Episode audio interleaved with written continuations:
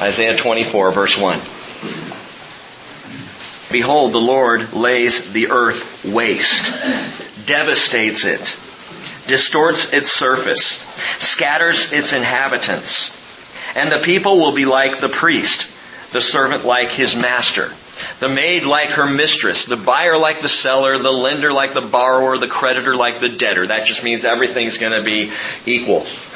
there will be no distinction. Everything's going to be flipped upside down and, and uh, no one will be over anybody else in that day. The earth will be completely laid waste and completely despoiled, for the Lord has spoken this word. Now, those who believe and teach replacement theology, they say, well, that word earth there is eretz in the Hebrew, and it is. The name of Israel today is Eretz Israel, the land of Israel. That's the formal, uh, actual name of the nation of Israel. And so replacement theologians would say the Eretz, this is talking about Israel, therefore Israel's laid waste. We saw that happen back in AD 70, and so that therefore is what this is talking about. They apparently never got to verse 4. the earth mourns and withers, the world fades and withers. And that word for world in the Hebrew, let me be very clear, means world. Verse 5, the earth is also polluted by its inhabitants, for they transgressed laws, violated statutes, broke the everlasting covenant. Therefore, a curse devours the earth, and those who live in it are held guilty. Therefore, the inhabitants of the earth are burned, and few men are left. The new wine mourns, the vine decays, all the merry-hearted sigh. The gaiety of tambourines ceases. The noise of revelers stops. The gaiety of the harp ceases. They do not drink wine with song. Strong drink is bitter to those who drink it. The city of chaos is broken down. Every house is shut up so that none may enter. There's an outcry in the streets concerning the wine. All joy turns to gloom. The gaiety of the earth is banished. Desolation is left in the city and the gate is battered to ruins. And thus it will be in the midst of the earth among the peoples as the shaking of an olive tree, as the gleanings when the grape harvest is over. We pointed out Wednesday night that grape harvest pointing to the grapes of wrath, the wrath of God being poured out that John talked about in the book of Revelation, written 95 or so AD. Verse 14. Verse 14, notice this. They raise their voices. They shout for joy. They cry out from the west concerning the majesty of the Lord. Therefore glorify the Lord in the east. The name of the Lord, the God of Israel in the coastlands of the sea. From the ends of the earth we hear songs. Glory to the righteous one. But I say, woe to me, woe to me, alas for me. The treacherous deal treacherously, and the treacherous deal very treacherously. Terror and pit and snare confront you, O inhabitant of the earth. Then it will be that he who flees the report of disaster will fall into the pit. And he who climbs out of the pit will be caught in the snare. For the windows above are opened and the foundations of the earth shake. The earth is broken asunder. The earth is split through. The earth is shaken violently. The earth reels to and fro like a drunkard and it totters like a shack. For its transgression is heavy upon it and it will fall never to rise again.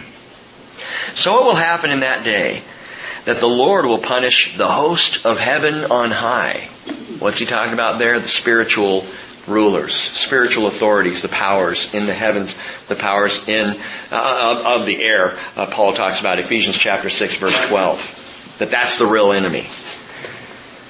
And he will punish, verse 21, the kings of the earth on the earth. They will be gathered together like prisoners in the dungeon and will be confined in prison. And after many days they will be punished. And then the moon will be abashed and the sun ashamed for the Lord of hosts will reign on Mount Zion and in Jerusalem, and his glory will be before his elders. Let's pray for a moment.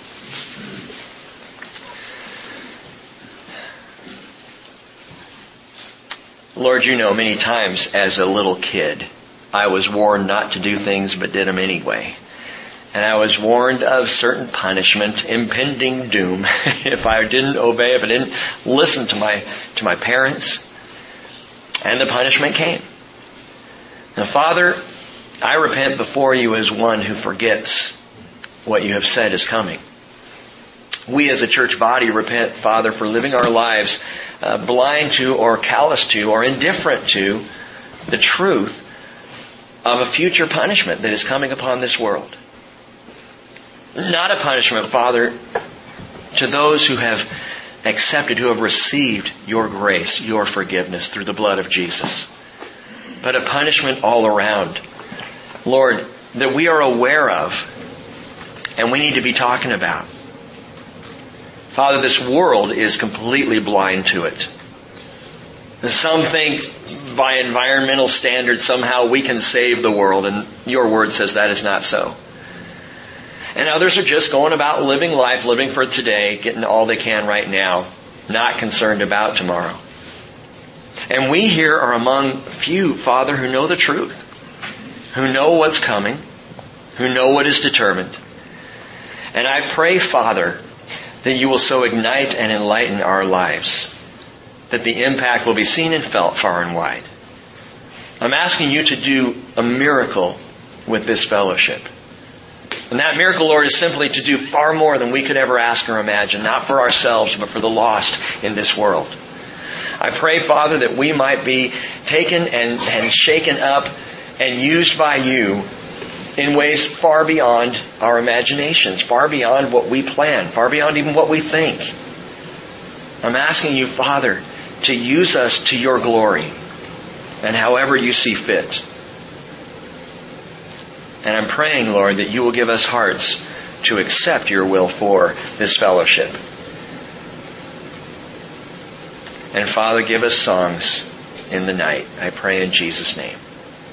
Amen. Amen. It will be a time of massive upheaval, intense emotional turmoil, physical terror. But for all of that going on in that time called the tribulation, it will also be a time of the most brazen of spiritual rebellion.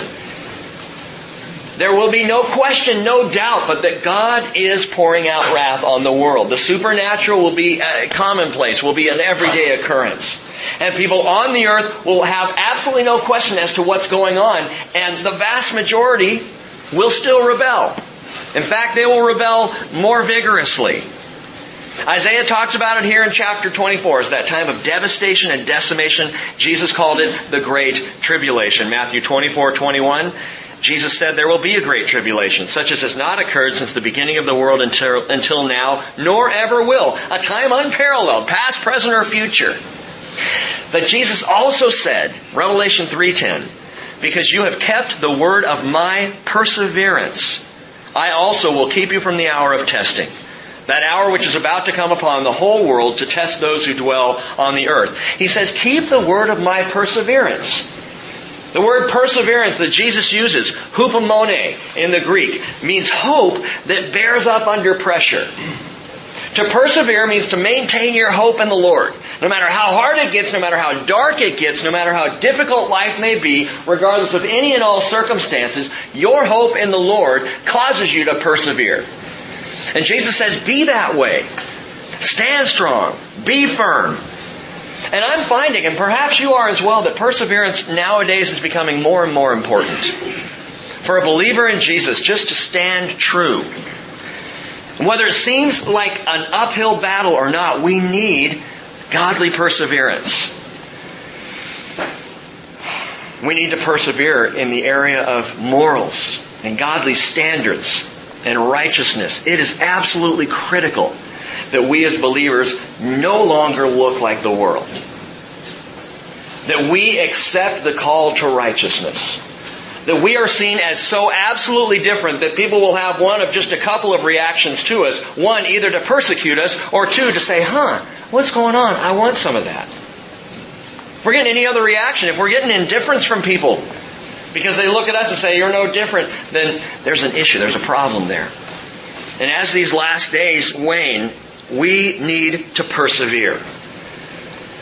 We need to persevere in fights like we've been talking about, the biblical definition of marriage between a man and a woman in Washington state. The fight's not over. Not, not nearly. Now you might say, well, wasn't that just passed? Yeah? Well, then why not leave it alone? It's not going to affect my marriage. I want to say to you again what I said a couple of weeks ago, and there's a reason I come back to this. This is not a political issue. This is a biblical issue. And if you don't believe that, open up scriptures. Just start in Genesis chapter 1 and 2. Read those two chapters and, and, and answer, is this a biblical issue? How marriage is defined. It matters. It makes a difference. As you know, Monday, this last week, February 13th, Governor Gregoire signed Senate Bill 6279 into law. As of right now, it is Washington state law to redefine marriage to include individuals of the same sex. Maryland Governor Martin O'Malley also just signed into law a bill in Maryland to redefine marriage in the same way that's happened in Washington. New Jersey Governor Chris Christie just vetoed a bill that tried to do that in New Jersey. This is happening all across the nation, and it, you're going to see more of it, state by state by state. This just kind of rolling forward because because you see, anytime sin is fed just a little bit, it gets hungry for more. So you're going to see this continuing. Good news. Also on Monday, Joseph Backholm, the executive director of the Family Policy Institute of Washington, filed what is now called R74. R74 is a citizen referendum to stop the redefinition of marriage. He paid the $5 filing fee, and he got that thing going. And right now, we're in a two to three week uh, uh, examination period where they're making sure the language is written correctly. It's going to be, uh, it'll stand up to the standards of law. But once that is completed in the next week or so, uh, they're going to need to start getting citizen uh, signatures on petitions. They need somewhere around 120, 125,000 signatures. They really would like 150,000 signatures or more. And uh, there's going to be a ballot or petitions that are out for that. I've already requested some, and yes, we will. The Bridge Fellowship have them on the back table for you to sign petitions that we can send in and be part of that. Submitting enough signatures will automatically table the law, which is a good thing. The law then will come up as a referendum for vote in Washington state in November. And once that takes place, we will have a chance to vote it out. Now I know, I understand. Some of you, maybe even right now, are sitting here saying, I don't like mixing religion and politics. And I really don't want to know, Rick, what your political persuasion is. I came here to hear, to hear about the Bible, not the ballot box. And my friends, I thought about this, I prayed about this, and where I am landing these days is we do not have the luxury to sit around and enjoy religion anymore. And there's enough of that. In fact, there's plenty of it still going on. If my faith doesn't change my behavior, then it is not faith. It is just a cultural uh, attitude. And so we need some difference in us. We need to stand for what the truth is. Period. And again, I don't care if you're Democrat or Republican. That's not, neither one of those is going to determine your salvation. What I care about is what is your faith and what does your faith do in your life? Amen. Because the world, as we just read, the world is heading to disaster. And the world is getting darker. Jesus said in Matthew 24, 12, because lawlessness is increased, most people's love will grow cold. Mm. Not might grow cold, this could happen if you don't turn it around. This is what's going to happen, Jesus said. Persevere. Be prepared. This is all going to culminate in that time of the world's greatest darkness. Isaiah 24, 25, 26, and 27 is called the Little Apocalypse. We're now in a new section of the scroll of Isaiah. The Little Apocalypse. It's a Reader's Digest version of the book of Revelation. Because in it, Isaiah goes, vaults to the last days and talks about the tribulation and talks about the coming of Jesus and talks about the millennial kingdom and the songs of joy. He talks about the salvation of Israel, by the way.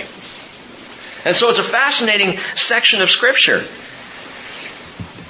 But chapter 24, and this just should stand out like a beacon, it is not all gloom and doom. And I want you to see something and consider it with me again here this morning. Toward the end of this uh, terrifying and dark tribulation, as there are cries of anguish in the streets and desolation in the cities, and joy is seemingly banished from the entire earth, suddenly another sound penetrates the darkness.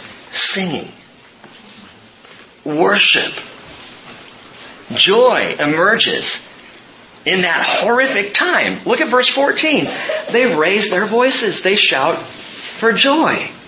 They cry out from the west concerning the majesty of the Lord.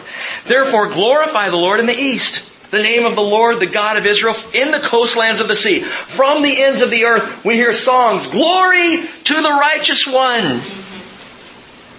Who could possibly be singing at that awful hour? And the answer is simple. It's those who have been looking for the appearing of our great God and Savior, Jesus Christ. 1 Peter chapter 1 verse 6 says, In this you greatly rejoice, even though now for a little while, if necessary, you have been distressed by various trials, so that the proof of your faith, being more precious than gold which is perishable, even though tested by fire, may be found to result in praise and glory and honor at the revelation of Jesus Christ. That's what's going on here. These are a people persecuted in great tribulation, but hanging on, looking for the coming of Jesus. And as they see Him return, they burst into song. Even though the world is experiencing mass desolation, they recognize the hour of Jesus coming and they begin to say, praise the Lord. They begin to sing these songs of joy. They see Him coming. Look down at the very end of chapter 24, verse 23. The moon will be abashed and the sun ashamed. For the Lord of hosts will reign on Mount Zion and in Jerusalem, and his elders will be before his glory will be before his elders. Jesus said in Matthew 24, 29, immediately after the tribulation of those days, the sun will be darkened and the moon will not give its light. Isaiah says, the moon will be abashed and the sun will be ashamed. Same thing. Jesus says the stars will fall from the sky, powers of the heavens will be shaken, and then the sign of the Son of Man will appear in the sky, and all the tribes of the earth will mourn, and they will see the Son of Man coming on the clouds of the sky with power and great glory. All the tribes begin mourning when Jesus comes, except this people. There are some who are not mourning. Oh, there may be tears. We know Israel will mourn when they see him, when they recognize him who they have pierced. We know that there will be that mourning coming up as they cry and mourn for, for one as for a son. But we also know that mixed with that, there's going to be an amazing moment of worship and praise and joy. Gang, all the tribes of the earth will mourn. All that is but the few, the humble, the faithful scattered worshipers who are there looking for Jesus to come. It's not the church. Church isn't there. The church has already been caught up with Him. We're with Him in the heavens in this moment. In fact, we're coming back with Him. Wait, Rick, are you talking about a pre-tribulation rapture? Yeah, we talked about it in November. It was an hour and a half teaching. It's online. You can go listen to it.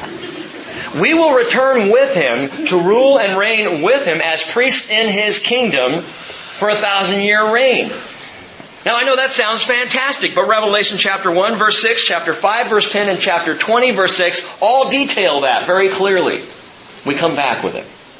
So in this time that this song bursts forth, these songs here in the, in the darkness of the world, we're coming. We're behind him. They're not singing for us, but they're singing for him. All the glory is His. Jude 14 says, Behold, the Lamb came with many thousands of His holy ones, or saints.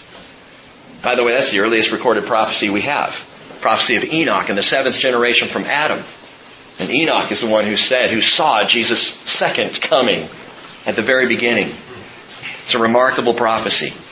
And here in Isaiah's vision, the songs, they're not coming from the heavenly throne room, they rise from the earth. The voices raised in shouts of joy, singing, Glory to the righteous one. So these are not the raptured saints. They are the remnant of Israel, and they are what's left of the tribulation saints, those who have found faith in Jesus even during that time of tribulation. Some say, well good, I'll just wait till then. Uh, you don't want to do that. Not just because it's going to be a tough road. Those who say, well, if all this is true, I'm going to wait and see. And if it starts to happen, if I notice all of a sudden all my Christian friends have disappeared, I'll give my life to Jesus then. And I say to you what I've said before, if you can't give your life to Jesus right now in the age of grace, what makes you think you're going to do it then in the age of darkness? Mm-hmm. In that time of devastation. What makes you think you're going to make a decision for Christ before you're killed? in that time of devastation. I mean, all bets are off. And even if you do give your life, even if you waited and gave your life to Jesus at that time, you're going to lose your head for it. The vast majority of tribulation saints become martyrs for their faith. It's not a good decision. And it's also really not one based in faith, it's based on seeing with your eyes. And your eyes can mess things up and deceive you. It's never a good idea. I want you to go back here though and look at where these songs in the darkness come from. Where do they come from? We're, this is great. We're going to look ahead to learn from a people who are left behind after we've gone ahead. Okay? You with me on that? Verse 14, here's the first songs that come up. They cry out from the west. They raise their voices, they shout for joy, they cry out from the west. The Hebrew word is yam, it literally means sea. They cry out from the sea or from the west, and it's used both ways. So it probably is west here, although it could be sea. This word's typically used to describe the seas around Israel. There are three of them, very easy to remember. The Med Sea, the Dead Sea, and the Red Sea. Okay? But the word Yam can also speak of the sea of humanity.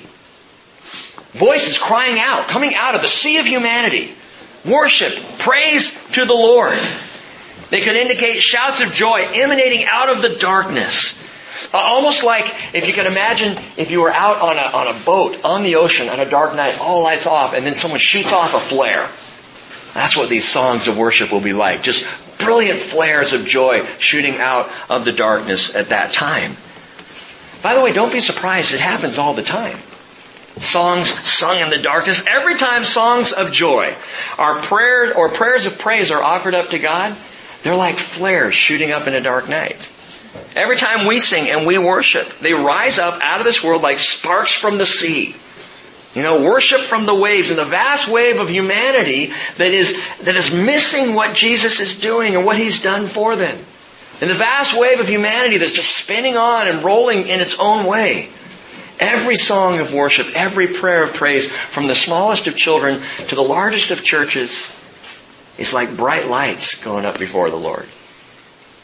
That's a glorious thought. You know, when we come into this place in this barn on Sunday mornings, we begin to worship together. It's not about how it feels. Oh, I like this song. I'll sing this time, you know? It's about being light in the darkness. It's about honor to Him. And there's something that pushes back darkness when we sing, when we worship, when we praise God. It pushes back. The demons don't like it. The devil flees from it. And all the dark forces in the heavenly places, they just, uh, worship happening, let's go elsewhere. Let's go to the hearts where there's no worship happening. So they cry out from the west, from the sea, perhaps the sea of humanity, perhaps from the west. Verse 15 going on says, Therefore glorify the Lord in the east. The NASB translates this in the east. The King James Version translates it, Glorify ye the Lord in the fires.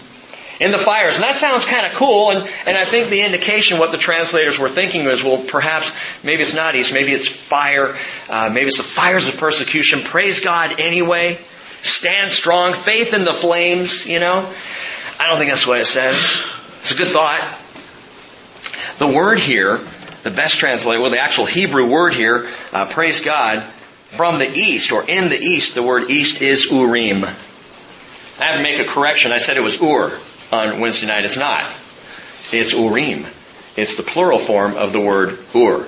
And I think that's interesting. You Bible students know because you know about the Urim and the Thummim. Not the Uma or the Thurman. Urim and Thummim.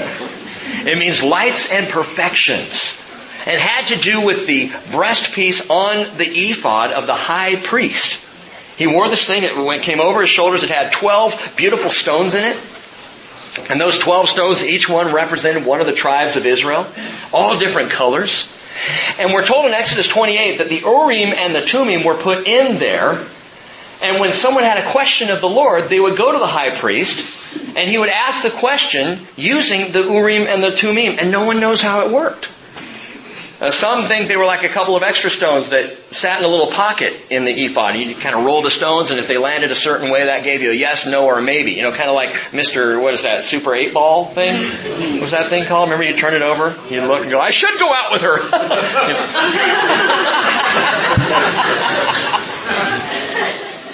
I don't see God rolling the dice. So I'm kind of doubtful on that one. Others think perhaps something happened with those 12 stones that the Urim and Thummim, which means again lights and perfections, would light up in a certain way. No one's really sure. Why is it translated east here, Urim? Because in Hebrew, the word Urim literally means lights. And light rises, the sun rises in the east. And so the word for east is Urim, meaning lights, meaning the east. So the eastern gate would be the Urim gate. The light comes from the east, and that's why the word is applied here, and, and bouncing off of cries from the west and now cries from the Urim from the east, it makes sense in the context. Bible students, in the last three and a half years of the tribulation, and think, because we just talked about this a couple weeks ago, where is the remnant of Israel hiding out? And we're all jumping on Petra, and that's probable. but we don't know for sure. So, you know, don't go looking at Petra. They might not be there. It's a place in the wilderness. Now, I think Petra is a very likely location. But here's the deal. It's a place in the wilderness that is to the east. So these songs, those glorifying, therefore glorify the Lord from the east, may be a prophetic call of Isaiah to the remnant of Israel, hiding out in that hiding place in the east, mourning because they see the coming of the Son of Man, who they have pierced, but then recognizing that and hearing the mourning turning into praise, into glory, into worship there in the east. But it's not just in the west, and it's not only from the east. The praise also, note this, the name of the Lord, the God of Israel, in the coastlands of the sea. They praise his name in the coastlands. The word here, I love this word. It's E in the Hebrew. If you're transliterating it, it's, it's just I, Y, E. And it literally means in Hebrew, not. What does that mean? Is it praise from a continent? Not. Is it praise from the sea? Not. Is it praise from the east? Not. So what is it? Well, it's not continents and it's not the sea. So what's left? Islands. And the word E is often used, a Hebrew word, to describe islands. Perhaps small bands of believers, tribulation saints, hold up, hiding out on Cyprus, or maybe on Crete, or Patmos, or Whidbey. but there are songs of praise coming from the islands, and I wanted to mention that because we got to personalize some stuff here. Praise the Lord from the islands. The point is this, gang, from the sea, or from the west, or from the light, or from the east, or from the not, or from the islands, the point is songs of praise in the dark are raised. Songs of praise in the darkness. Notice something else here, by the way. The name of the Lord that is specifically glorified is Yahweh. He says it three times. Glorify Yahweh in the east, verse 15. Actually, verse 14. They cry out concerning the majesty of the Lord, Yahweh. Glorify the Lord, Yahweh in the east. The name of the Lord, the God of Israel. It's very clear. The majesty of the Lord is the Ga'an of Yahweh in Hebrew. The glory of the Lord, the kabod of, of Yahweh. And the Lord, the God of Israel, is Yahweh Elohim Yisrael. In all cases, it is the God of Israel who's being glorified. It is the God of Israel that's being prayed. If, if Israel was replaced by the church, why would he continue to be called the God of Israel? Again, just knowing what the Hebrew scriptures teach, understanding the Bible in full context, blows this concept of replacement theology away. And it is a tragedy that people still buy it today. Verse 16 says, From the ends of the earth we hear songs, Glory to the righteous one, which is another fantastic name. The righteous one is Sadiq. The root word means to be straight. The one who is straight. The one who's straight. Okay, that's interesting to me. Because even in our culture, to be straight is not to be homosexual. to be straight. There is righteousness here. Jeremiah 23 verse 5 says, Behold, the days are coming, declares the Lord, when I will raise up for David a righteous branch, and he will reign as king and act wisely and do justice and righteousness in the land. In his days, Judah will be saved, and Israel will dwell securely. And this is his name by which he will be called. Okay, he's talking about the branch, the righteous branch. Who is the righteous branch? Jesus, Jesus is. The branch, the Messiah. And then he says, this is the name by which he will be called the Lord our righteousness. Yahweh Sidkenu. Sidkenu and Siddiq, same word. Same root word. The Lord our righteousness. And here he is just called glory to the righteous one. So the praise being lifted up, the honor being given is to the Lord, the God of Israel, who consequently is also the righteous one, Jesus Christ. God and Messiah. Let's be absolutely clear who's getting the praise. It's not, yes, we survived, check us out, you know?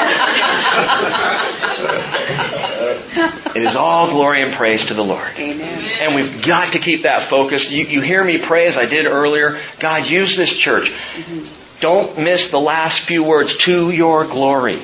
May we never, ever try to be something bigger than ourselves just so people sit up and take notice of the bridge. If what we do accomplishes great things for the Lord and His name is praised, hallelujah. If we do things that attract attention to who we are, bummer. We want Him to be glorified. Speaking of names, did you hear the news out of Colorado this week? I found this interesting. The Grand Junction High School senior named James Harper quit choir and made national headlines for it. He just quit choir. What's the big deal? Well, the choir was singing a, call, a song called Zikr, an Islamic hymn that contains the line, quote, there is no other truth but Allah. Yeah. So James Harper said, I can't sing that. And his choir director said, we're singing that. And so James said, I guess I can't be in choir. God bless James Harper. And teenagers, I hope you heard that. It, it, it is that simple. Standing up for Jesus is that simple. This is right, this is wrong, I will stand with what's right. There is no other truth but Allah. A local imam was uh, questioned by the news, and, and he, he said the boy's ignorance. He said because Allah translated to English is just another name for God. And the school, by the way, is standing by their decision to allow the performance of this song. No offense intended. Allah is not just another name for God. It's not a name for, for Yahweh. Different God completely. And if we're going to say that Allah of Islam is the same as God of Christianity, then we might as well call God Baal, Molech, or Ashtaroth. Just another name for God. He's not. And if you want to know more about that, I would encourage you to look a little bit more into what the God of Islam requires of his people. Is not the God of the heavens, mm-hmm. and he is not the God we serve. So, God bless James Harper. The Lord God, Isaiah 48:11 said, "For my own sake, for my own sake I will act. For how can my name be profaned and my glory I will not give to another?" So putting it all together, gang, what Isaiah describes is the tribulation period, global devastation, and yet songs of praise in the dark are raised. These songs are just springing out. Not from the nations, not from the government, not from the UN, not from the world powers, not from the global religious body. It's faith crying out as light in the darkness. Lights, Urim. It's faith that ignites brilliant joy in this dark water of the sea of humanity.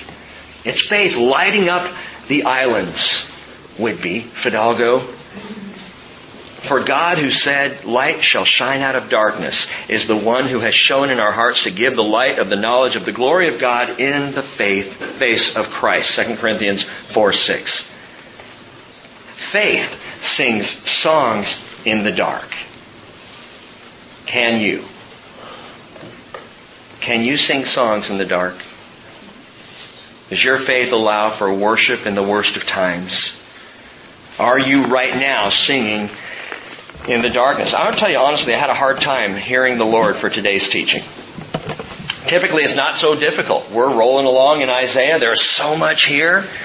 And I taught Wednesday night and I got up Thursday morning and I began reading over and I read chapter 24, 25, 26, 27. And I'm like, Lord, I don't know. And this was standing out, but I don't, I don't, I don't know what to do with this. And so I went back and read it again and I read it again. And, and by about 10.30 when I was supposed to leave to go have lunch with Jim, I had nothing. Which is a little stressful for me. I just had no idea even where to begin. And I went and Jim and I had a great time. Subway. Mm. I love that when I eat lunch at Subway, I'm actually losing weight too. I, I love that. So cool. So we uh, we ate together and we talked, and Jim prayed for me. He said, "You know, Lord, I just pray that you'll that you'll give Rick revelation, and understanding, because I share with him I got nothing here." So I got my car after that, dropped Jim off, and I'm driving back up Highway 20. Now, if you're anything like me, if you come from Oak Harbor this direction, when you're when you're headed this way, you really don't think of it. Some of you take Monkey Hill.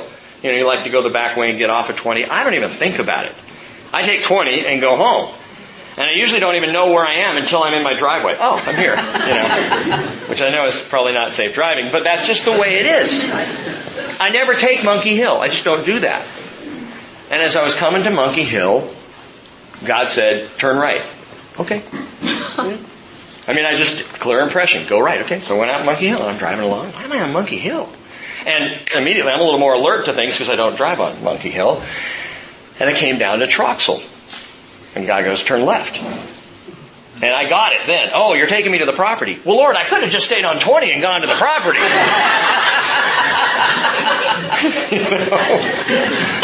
I think he just wanted me to pay a little attention here.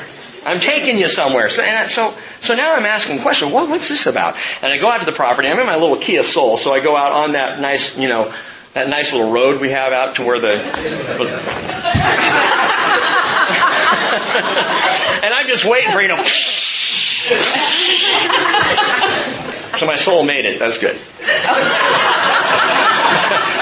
no pun intended. And I got out there and I stopped the car and I'm sitting there and I, and I so I thought, well, you know, let's just pray a little bit because I still I'm trying to think, where do you want me to go? And as I sat there, I began thinking about something that the Lord initially told me and told several of us when we first started meeting in Barb and Rod's living room. And that was that if for no other reason, because there were 20 people there, and there were a couple times we looked at each other and go, what are we doing? You know, well, hey, if for no other reason, there needs to be light in this dark place. When we first started meeting in the barn, you know, 60 people on that first Sunday. It was like, there, there just needs to be light here. You know, there, there's light. There are churches down in Oak Harbor, and there's light. There are churches in Anacortes and other towns. But, but you start to get out in some of the rural areas like this, and it could get pretty dark. And so uh, we thought, well, we'll just, and, and I'm thinking about this, that we're here for no other reason whether there's any kind of, and I had no idea what would happen. If there's any kind of growth for this church, that's in the Lord's hands, but it doesn't matter. We are to be a light in a dark place. And I was perfectly, perfectly content. 60 people? Okay, that'll be our church. If that's what God wants. If only that there is light pushing back against the darkness. So I'm thinking about this on Thursday, right? There's something else I gotta tell you before I tell you what I heard. Um, the past few weeks, and Ron and Barb can, can testify to this because we talked about it the other night. I've really been struggling with the whole building project. Just be honest. Um, it, it's great. I want to do it. I want to see it happen. And yet, and yet, I just love this barn. You know? And, and the thing I love most is how so often people walk in the door and they say, I feel the Spirit here. I just feel God's presence here. And my struggle has been, what if we build this building, put all the energy and effort into it, walk in the front door and we don't feel the presence of God? What if he's still over here?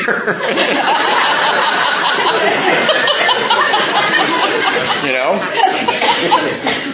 You know, it's just me and Spencer studying the Bible in the new building. Everybody else is here. That's where God is. And I, I, I wonder, truly, will we lose the, the quaintness? And will we lose the intimacy? And will we lose the casual nature of, of just hanging out here together? And, and seeking the Lord in this place, we lose that. So, so that's been, you know, in my head. It's all stupid thinking, by the way. It's very human thinking. It's get thee behind me, Satan thinking that's been going on in my head. And here's what God said to me. I believe a word of the Lord for this fellowship as absolutely clear as day. I'm sitting there in the car. I'm praying. I'm thinking about that we need to be a light in a dark place. And God said the light needs to spread out. Mm-hmm. That's right. The light needs to spread out. Don't play church. Mm-hmm. Don't be content. You know, when, think about it. When did Jesus ever call us to be safe or cozy or quaint? Right. He didn't. And you know as well as I know that His Spirit is not limited to location. In fact, you cannot contain God. He wants us to spread out. The light needs to spread out. And as I sat there on the property, I just got this sense. He's already doing it. Have you noticed that? Yeah. That you can't contain him to the barn. We needed portables. I'm being facetious here, but we, you know, we, we outgrew, and, and now we got to rent a house across the street, and the campus is growing, whether we want it to or not. And I guarantee you, we will grow all the way out to Troxel Road if we don't finish that building out there. we'll just start taking over homes, and you know, putting up tents, whatever we have to do. The light needs to spread out. Amen. Turn in your Bibles over to Acts chapter 16.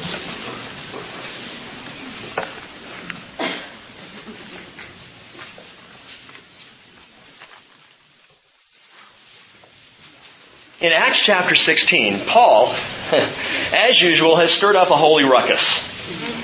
He's causing problems. Paul was kicked out of every decent city in Asia, you know, as a missionary.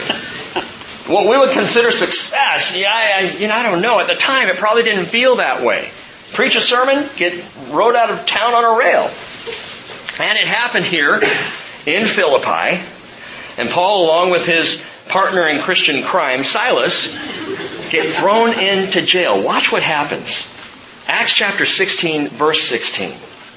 It happened that as we were going to the place of prayer, a slave girl having a spirit of divination met us, who was bringing her masters much profit by fortune telling. We'll just call her Hermione. Following after Paul, eh, I'm just wondering if anybody got that. We'll call I didn't hear her. Oh, I said we'll just call her Hermione. Harry, Harry Potter. Hermione. Oh. She had a spirit of divination. Wow. Verse 17. So this chick with a demon is following after Paul and Silas and following after Paul and us, she kept crying out saying, These men are bondservants of the Most High God who are proclaiming to you the way of salvation. Now, if I was followed by someone calling that everywhere I went, I'd be like, all right, that's pretty cool. A little louder, you know? Hear, hear what she's saying? Spirit of divination. I'm here about salvation. I mean, it's, it's kind of cool. Well, she continued doing this for many days, and Paul was greatly annoyed. and he turned and he said to the Spirit, I command you in the name of Jesus Christ to come out of her. And it came out that very moment.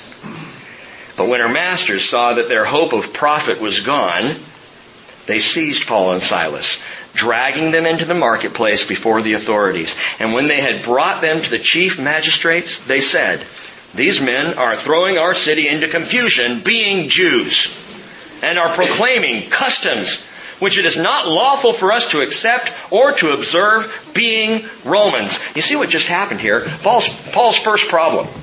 Problem number one, proclamation. Come on, Paul. You're proclaiming the name of Jesus. He cries out as this woman's following them and saying, these people are servants of the Most High God. They're proclaiming the way of salvation. And Paul finally says, I command you, in the name of Jesus Christ, come out of her. He proclaimed Jesus loud and clear. And the immediate result was, she shut up. And it became clear this spirit, whatever was in this girl, this unholy thing was gone at the name of Jesus Christ. Proclamation. Jesus, the light of the world. His name spoken in a dark public square, and it will tend to cause issues if you do this. But it never stopped Paul. He just kept going. Because Paul knew something about Jesus. John chapter 1 verse 1 or verse 4 tells us, in him was life, and the life was the light of men. And the light shines in the darkness, and the darkness did not comprehend it. By the way, you caught that, that Paul was annoyed. Let me just ask you a question. Does the selling of evil annoy you? Mm-hmm. That's okay. That's a good thing. It should annoy us. Every time anything comes out that is of evil, it should annoy us. So what do I do with that? Campaign? Picket? No. Proclaim. Proclaim Jesus. Proclaim Jesus, the light. So there was proclamation. The crowd rose up together against them, and the chief magistrates tore their robes off them and proceeded to order them to be beaten with rods. But when they had struck them with many blows, they threw them into the prison, commanding the jailer to guard them securely. This is what happens. Now think about this. Paul and Silas could have said, oh, so this is what happens when I just follow Jesus. My life goes in the pit. Well, then I just don't want to follow Jesus. It happens all the time. People do that. They flame up and burn out. Well, if I had known following Jesus was going to be hard, I wouldn't have done that. They get thrown into prison. They are beaten severely. The jailer, having received such a command, verse 24, threw them into the inner prison and fastened their feet in the stocks, which is not a comfortable thing. And about midnight, Paul and Silas were praying and singing hymns of praise to God. Gang, songs in the darkness. Songs in the darkness. While all the other prisoners are moaning or growing or just trying to get some shut eye, whatever was going on in the dungeon, in the prison, Paul and Silas were singing. Look at what else happens here. And the prisoners were listening to them. Which means in that, in that place, all of a sudden, the moaning stopped. The groaning stopped. The whining. And all the other prisoners were just like, you hear something? What's going on? That singing? What are they singing about? Let me ask you this. Did Paul and Silas know they were being listened to? Was it all part of a grand evangelical design? Let's get thrown into prison, beaten, put our feet in the stocks, and then we'll have a worship service and attract a lot of attention. Who does that? Who plans like that? Not me, certainly not Paul. Gang, they were just worshiping in the moment. They were just where their hearts naturally would be. But something was going on that happens, listen, it happens constantly in the lives of believers, observation. If you make proclamation, there will be observation. You can make proclamation very simply by saying, yeah, I go to the Bridge Fellowship. You've just made proclamation. Amen. You now have put yourself on the line as a person of this fellowship who is a believer in Jesus Bridge Christian Fellowship. And if people know that about you, proclamation's already been made. Observation's going on. You are being watched. Songs in the darkness attract attention. Sometimes because they're just so foreign. It's so weird. Why would you be singing when life is so terrible? Why are you so upbeat when things are so bad? And proclamation gang, it is not always intentional. More often it is the genuine nature of a born again life. But can I just, I gotta say this to y'all and I, I struggle with how to say this gently. If you are making proclamation, live the life of faith. Or shut up. And I don't want anybody to shut up. But what I'm saying here is that if people know that you are a part of the Bridge Christian Fellowship, and then you go around acting like an idiot, shut up. Just shut up. Tell them you're a Baptist, you know? I'm kidding. I am kidding. Yeah, I go to Christian Reformed Church. No. What I'm Note to self, delete that. No, here's the thing. You shame the name of Christ when you wear the name of Christ but act like a fool. Mm-hmm. Say things out of your mouth that you shouldn't say if you're a believer in Jesus. Do things that do not reflect on Jesus. Stand for political causes that are not righteous. Yeah. If you want to say you're a Christian, act like one. We're called to be light, not to be dimwits. Yes, walk the talk. Oh, well, that's just so cliche. No, it's not. That is true. And we need more Christians walking the talk today than ever before. Where there's proclamation, gang, there is always observation. Paul and Silas were singing because that's what people of the light do in the dark. Isaiah 60 verse 1, Arise, shine, for your light has come, and the glory of the Lord has risen upon you. For behold, darkness will cover the earth, and deep darkness the peoples, but the Lord will rise upon you, and His glory will appear upon you. So live it. Ephesians 5 8, you were formerly darkness, but now you are light in the Lord. Walk as children of the light. Can't say it any more clearly than that. That is our calling. Proclamation is always followed by observation. People are watching, which is why all of this matters so critically. Verse 26, and suddenly there came a great earthquake, so that the foundation of the prison house was shaken, and immediately all the doors were open, and watch this, everyone's chains were unfastened. Salvation. That's right. Proclamation, observation, salvation. Salvation happened that night. Unintentional though it was. See, that's the great thing about the salvation of the grace of God. You don't have to be out there evangelizing the world, knocking on doors, passing out tracts. You just live the life of godliness. You live the life of the light of Jesus, and people will observe, they will hear the proclamation, and salvation is going to come. It's so simple, and we, we've made it so complex. Just live Jesus. Be Jesus in the workplace. Be Jesus at home. Be Jesus wherever you are. Everyone's chains were unfastened. And when the jailer awoke and saw the prison doors open, he drew his sword and was about to kill himself, supposing that the prisoners had escaped. But Paul cried out with a loud voice saying, Do not harm yourself, we are all here. Which is marvelous. The prison doors flew open, I'd be like, I'd be hauling back. I got Bible study to get to. I'm late. You know. Paul's like, stay here. Stay put. And the jailer says, "Where is everybody? We're all right here." And he called for lights and rushed in, and trembling with fear, he fell down before Paul and Silas. and after he brought them out, he said, Sirs, what must I do to be saved? I don't know if he was talking about spiritual salvation or not. Didn't matter. That's all Paul heard. How can I get saved out of this mess I'm in? And my marriage is falling apart. How can I get saved? Oh, you want to get saved? Okay. Believe in the Lord Jesus and you will be saved, you and your household. It is the answer to every problem mankind has. Oh, I lost my job and I don't know how I'm going to make it to next week. Oh, you want to be saved? Believe in Jesus. I just got the call from the doctor and I have leukemia. You want to be saved? Believe in Jesus. See, it's what Jesus did, it's what Paul did, it's what the apostles did. They always went to the root of the issue, which was the Spirit. The eternal condition of man. And they spoke the word of the Lord to him together with all those who were in his house, verse 32. And they took them that very hour of the night and immediately they washed their wounds and immediately, and I have the word immediately highlighted, underlined, and circled in my Bible. Note this. And immediately he was baptized, he and all his household. The word baptized, baptizo, means to immerse.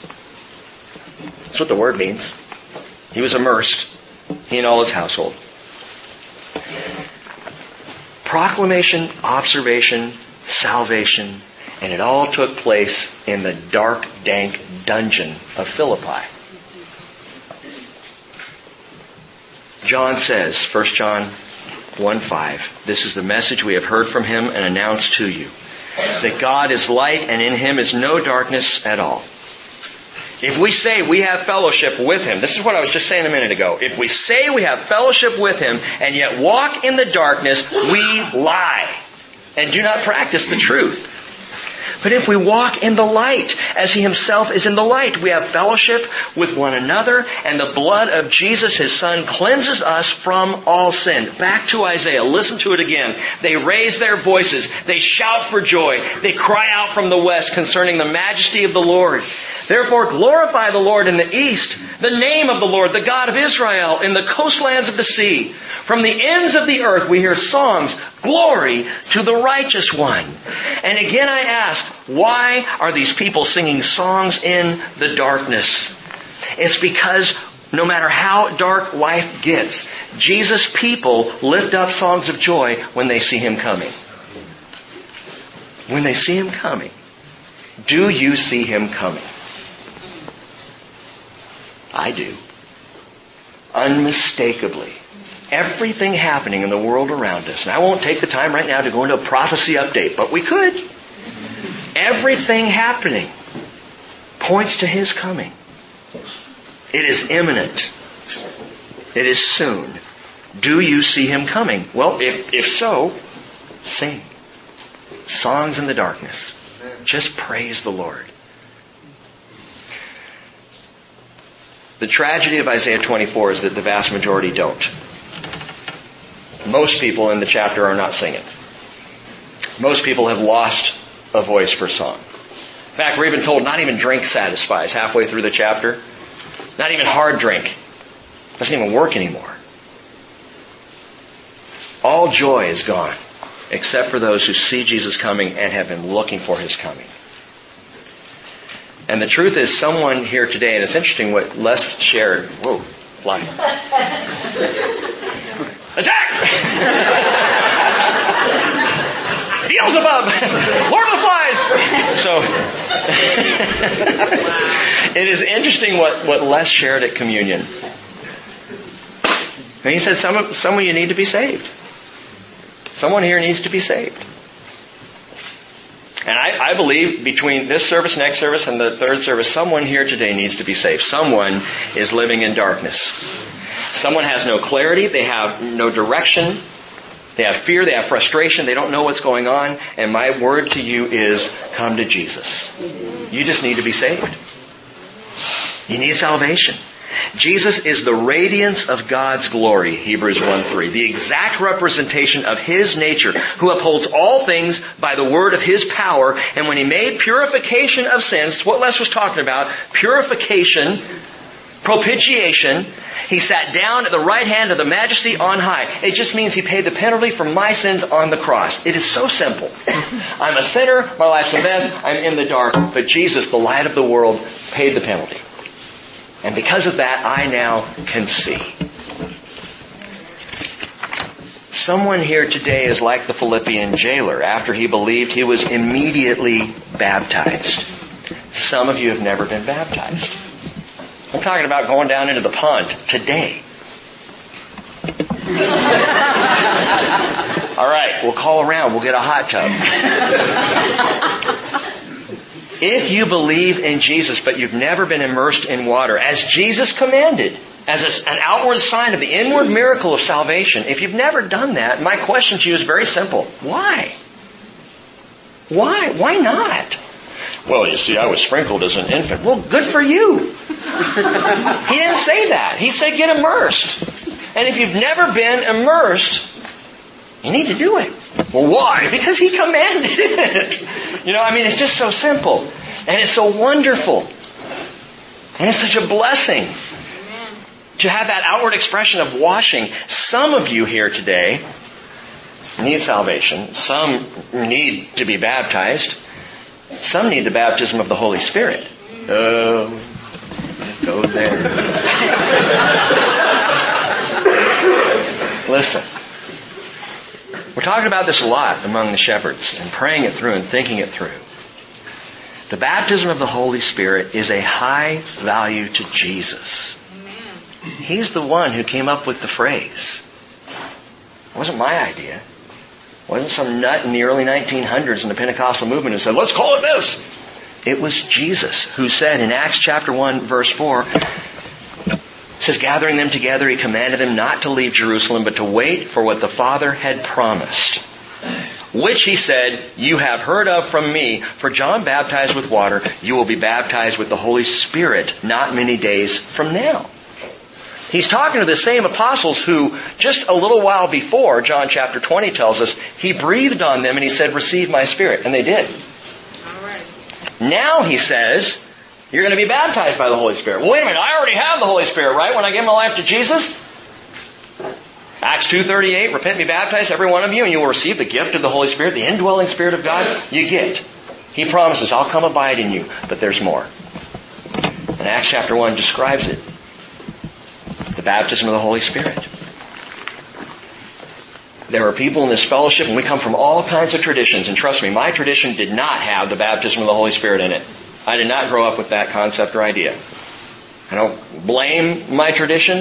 I just, it just, it is what it is. I was never taught that. Mm-hmm. And many are sitting here. Many sit here in the bridge and, and you believe in Jesus. And you have expressed faith. You've been baptized by water. But every time you hear about this baptism of the Holy Spirit, you wonder, is that something I really need? I mean, can't I just kind of go on doing what I'm doing and let, I mean, I know other people are into that, but do I need that? Let me ask you this. Ever feel weak to the task before you? Are you stressed out? Are you freaked out? Are you worn out in these last days? Something's missing. Something the Lord promises to give that will empower you to do what He's called you to do. And I'm not talking about that He's called you to roll down the aisle. He has called you to minister one to another in the body of Christ. 1 Corinthians 12, 13, and 14 talks about the gifts of the Spirit for ministry in the body. He's called you to be a witness. Well, I don't know how to witness at work. He's called you to be a witness by the power of His Spirit. Acts chapter 1 verse 8. The dunamis, you'll receive this power and you'll be my witnesses, he says. Some need the baptism of the Holy Spirit. Some here still fear the world more than they fear the Lord. Remember what Isaiah said? We looked at this a few weeks ago, Isaiah 11 verse 2, the Spirit of the Lord will rest upon him, talking about Jesus, the Spirit of wisdom and understanding, the Spirit of counsel and strength, the Spirit of knowledge, and the fear of the Lord. Do you want those? Those are, those are of the Holy Spirit. And Paul describes the Holy Spirit this way, Galatians 5.22, the fruit of the Spirit is love, joy, peace, patience, kindness, goodness, faithfulness, gentleness, self-control. And here's the thing. None of those things, the fruit of the Spirit, the aspects of the Spirit, Isaiah chapter 11 verse 2, the gifts of the Spirit, 1 Corinthians 12 through 14, none of these things, listen, none of these things are self-grown or self-generated. They are Spirit generated. It is not my light that the world needs to see. It's His light. Which is why we so desperately need the baptism of His Spirit. So the light can spread out. Remember what Jesus told the apostles? It's better if I go away. Well, how's it better? Because He's not limited. Jesus limited? Yeah, He was limited to the body of one man. He put limitations on Himself when He became flesh. He says, when I go, guess what? I'm going to send my spirit. And when I send my spirit, I can spread out. I will do things through you that you cannot do. As things get darker, only the light of the Spirit of Christ will enable us to joyfully and fearlessly sing songs in the darkness of these last days.